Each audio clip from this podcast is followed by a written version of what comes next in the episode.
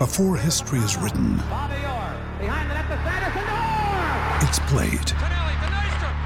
Before it's frozen in time, it's fought one shift at a time. Before it's etched in silver, it's carved in ice. What happens next will last forever. The Stanley Cup Final on ABC and ESPN Plus begins Saturday. News is not too far away. Let's uh, catch up though with Paul Maoate from the TAB. Paul, uh, Grant Elliott's peppering my phone. He's obviously got, he has got money on uh, Wyndham Clark to win the US Golf Open.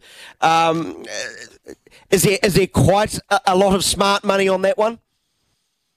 Uh, look, he, he wasn't without his, uh, I guess, his fans before the tournament started. You could have backed him at a high of $101, Wyndham Clark, during the tournament. Uh, we had a $1,500 bet on him at $3.30. He's now $1.73. He's got a two-shot uh, lead uh, over Rory McIlroy uh, who's on 10 under. McIlroy currently $2.40 to win the US Open. And then we're back to Rickie Fowler, who's uh, dropped a couple of shots today. He's on 8 under, currently playing the seventh uh, hole at the LA Country Club.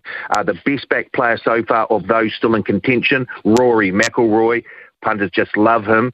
Um, but Wyndham Clark is not without his fans either. So he's currently the favourite with that two-shot lead at $1.73. Rory McIlroy at 240. Rickie Fowler at $12. And then Scottie Scheffler, who just dropped a shot in his last hole, is now out to $26. Yeah, he is uh, on the eighth tee, I think, Scheffler, after that uh, drop shot. Anything else you want to update us on, whether it's at the Open or elsewhere, Paul? Yeah, um, look, we've got a new promotion, uh, new uh, betting product. Pick the All Blacks starting 15 for 2023. Check it out on the tab.co.nz. Ooh. I might need some help. I might, I might go play that now because I'm struggling. I'm struggling.